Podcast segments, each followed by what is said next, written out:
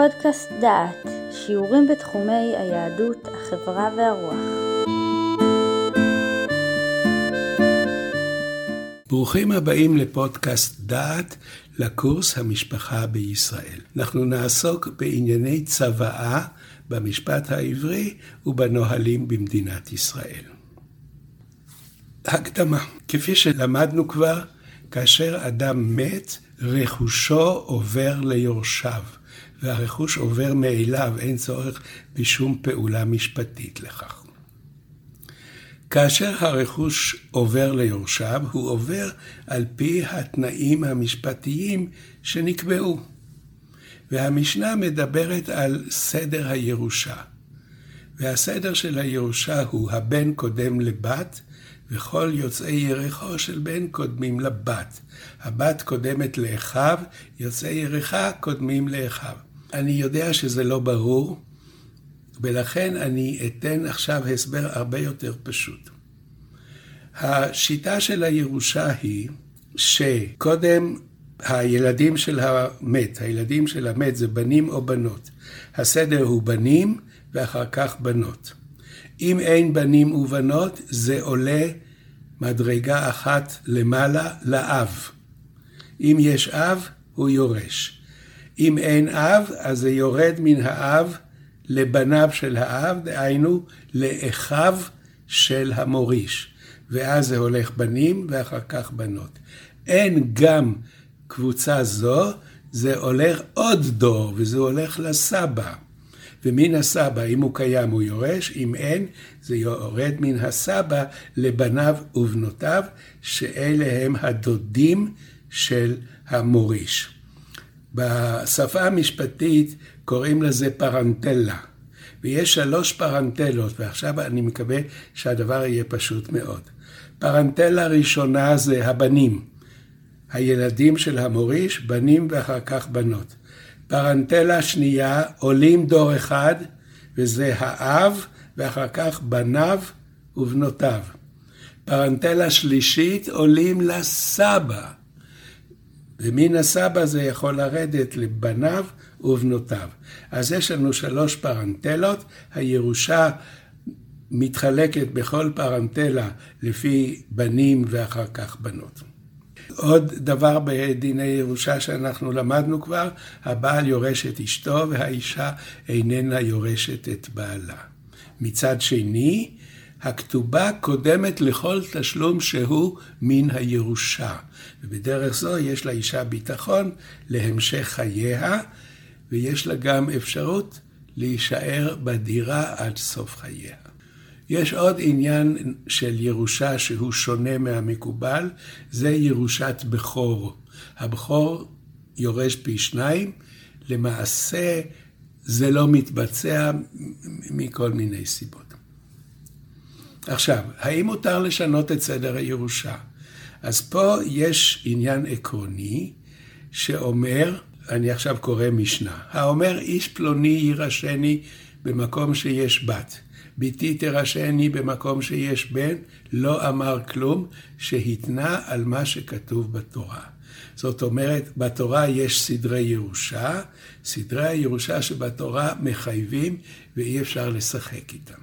כפי שאמרתי בפרק שעבר, אי אפשר להוריש, אבל אדם יכול לצוות לתת מתנות מהנכסים שלו, וכשהוא נותן מתנות שהן עדיין בתוקף, מה זה בתוקף? כשהוא עדיין חי והוא יכול לבצע העברות נכסים, הדבר הזה תופס. יש עוד עניין עקרוני אחד, והוא אומר, הכותב נכסיו לאחרים והניח את בניו, מה שעשה עשוי, אין רוח חכמים נוחה הימנו.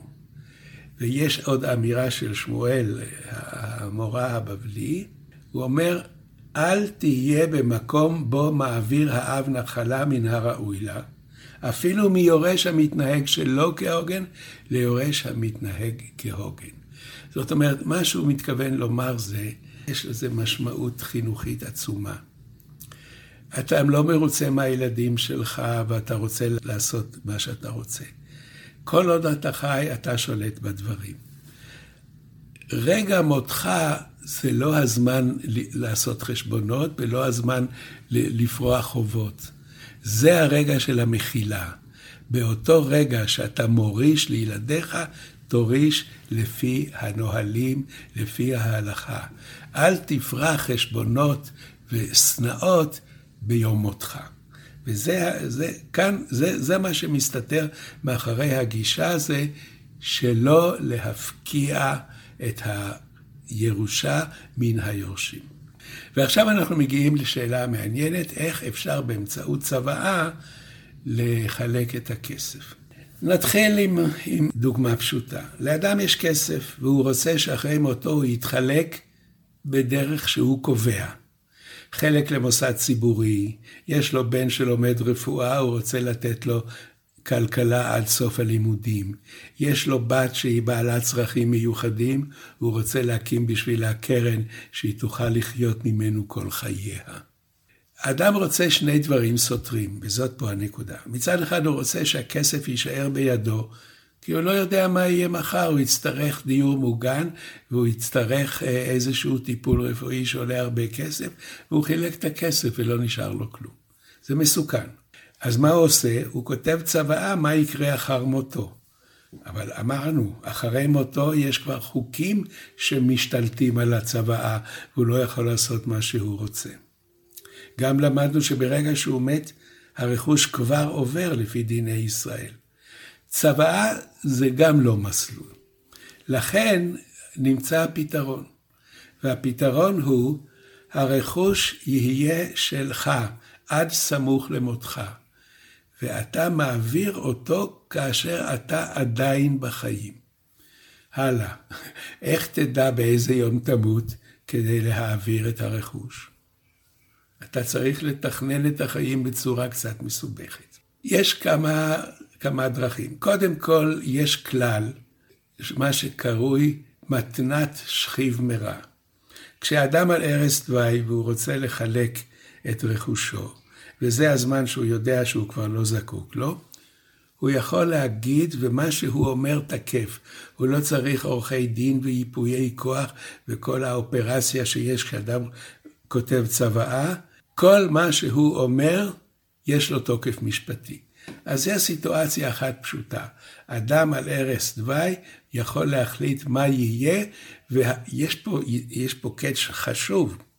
אם האיש מבריא, המתנה מתבטלת. אם הוא מת, למתנה יש תוקף משפטי. אז זה, זה, זה דרך אחת פשוטה. עכשיו יש דרכים של העברת נכסים באופן מיוחד, לא לפי דיני הצוואה הרגילים. ועכשיו אני אתן כאן בסקירה מהירה איך אדם יכול להעביר נכסים שלא לפי חוקי הירושה. יש דבר שהוא נקרא קניין אודיטה. קניין אודיטה זה אדם מודה שהוא חייב כסף. אדם יכול לומר, אני חייב לפלוני ואלמוני, הוא נותן רשימת אנשים והוא רושם סכומים, אני מודה שאני חייב להם כסף. הדבר הזה יש לו תוקף, מפני שאם אתה מודה שאתה חייב כסף למישהו, אז ההודעה עצמה יוצרת את ההתחייבות. איפה הקאץ' בדבר הזה? אתה יכול להעביר דברים קיימים, אבל מה יקרה כשאתה תרוויח על מה שתרוויח יותר, מה שתרוויח לאחר זמן, את זה אתה לא יכול להעביר בקניין הזה. לכן אודיטה זה טוב שאתה על נכסים קיימים, אבל אם אתה רוצה ירושה מלאה מסודרת, צריך לחשוב על שיטות אחרות. השיטה השנייה היא מתנה, מתנת בריא, מתנה שאדם נותן, לא כשהוא חולה, אלא כשהוא בריא.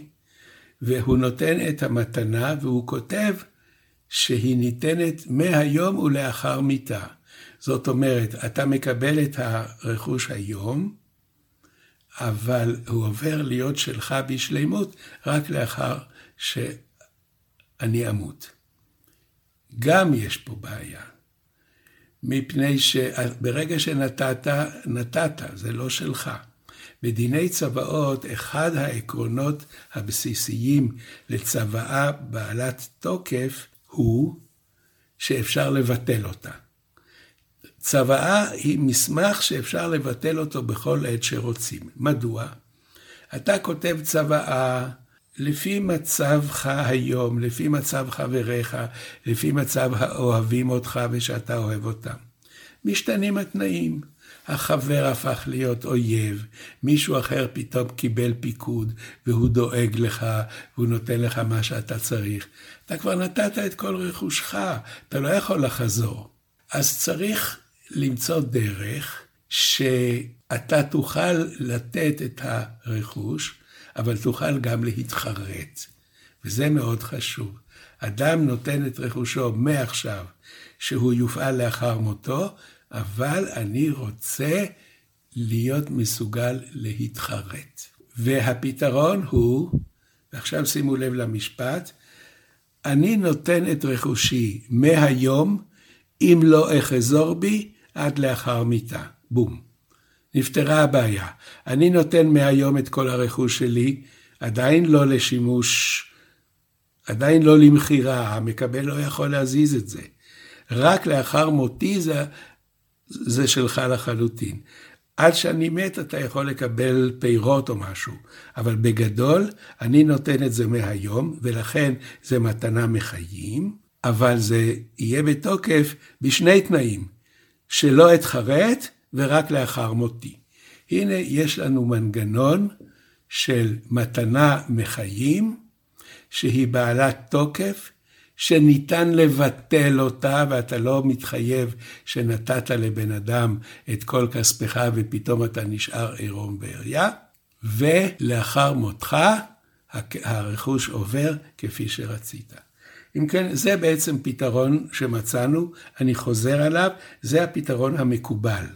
אני חוזר שוב, הפתרון המקובל הוא שאתה נותן את הרכוש מהיום עד לאחר מותי, אם לא אחזור בי. אם אתה מתחיל היום להיות הבעלים, הבעלות מתממשת בשני תנאים, שלא התחרטתי ואני כבר לא בין החיים. זהו מנגנון פשוט שאפשר לעשות איתו מה שרוצים והוא בעל תוקף. אני רוצה להזכיר עוד שני דברים, ואני אזכיר אותם בקיצור, מפני שהם דברים לא כל כך אה, נפוצים. אחת השיטות היא לתת מתנה בסוד. אתה נותן את כל הנכסים שלך מתנה לבן אדם בסוד, אחרי מותך הוא פתאום בא עם המסמכים, זה שלי. ההלכה היא שמתנה בסוד איננה תקפה. למה היא לא תקפה? אתה לא יודע איזה כוונות נסתרות יש בזה. אתה לא יודע מה מסתתר. אתה לא יודע למה הוא שמר את הדברים בסוד.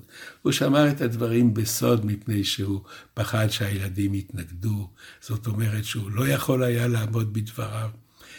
זה, זה, זה מתכונת לצרות, שלא לדבר על זה שאם זה בסוד ואיש אינו יודע, לך תדע שאין פה הונאה של מישהו שהמציא מתנה סודית. על כן מתנה בסוד איננה תקיפה. ויש עוד דבר מעניין, מה קורה אם אדם נותן את רכושו לאשתו ומנטרל את ילדיו. גם פה הדברים אינם ברורים, מפני שההנחה היא שאדם דואג גם לילדיו, ולכן אם הוא כתב את נכסיו לאשתו, אומרת ההלכה היהודית, הוא עשה אותה אפוטרופוס. היא מנהלת את העיזבון, אבל היא מנהלת את העיזבון לטובת המשפחה כפי שהיא. אני עכשיו יכול לסכם את מה שאמרת.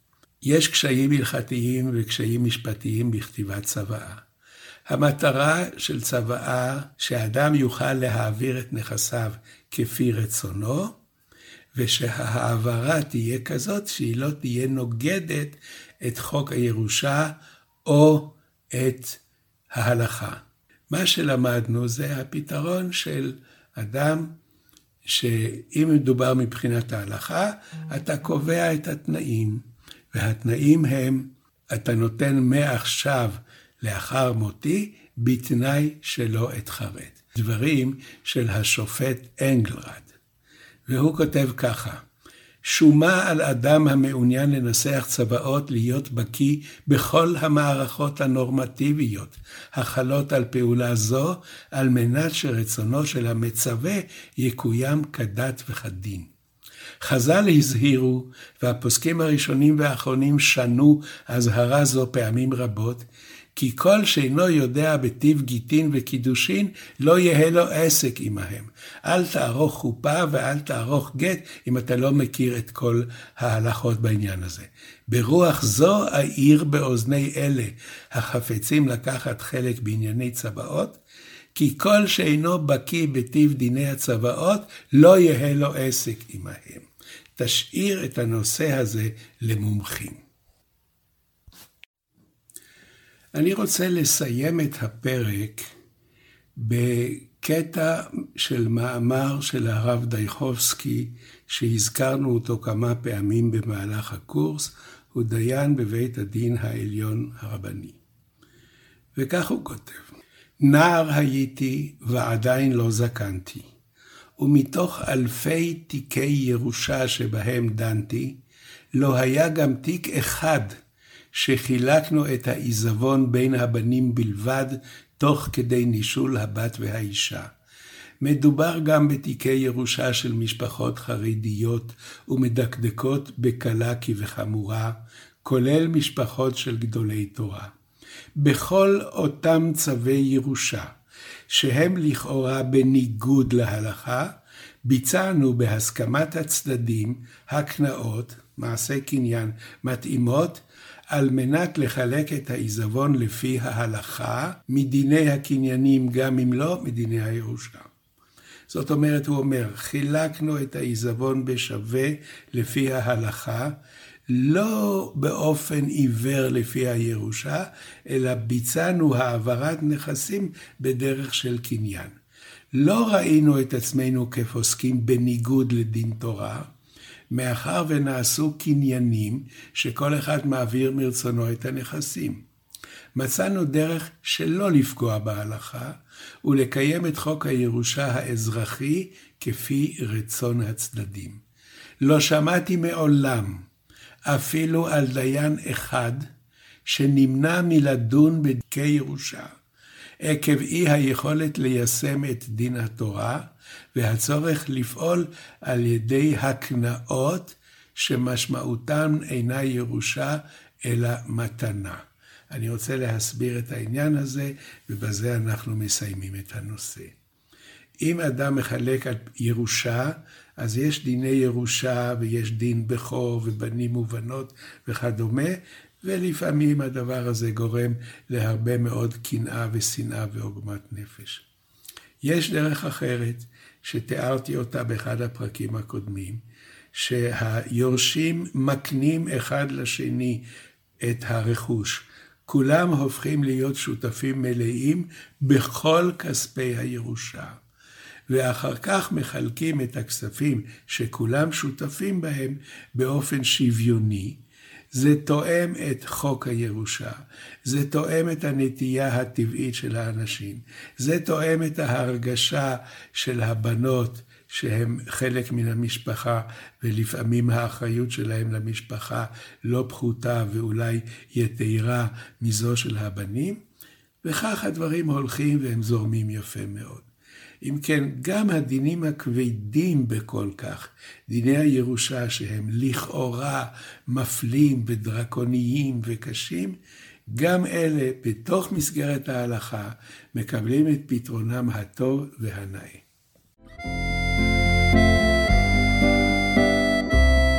שמעתם שיעור מתוך הקורס המשפחה בישראל, מאת פרופסור יהודה איזנברג. את הקורס המלא וקורסים נוספים תוכלו לשמוע באתר דעת במדור פודקאסט.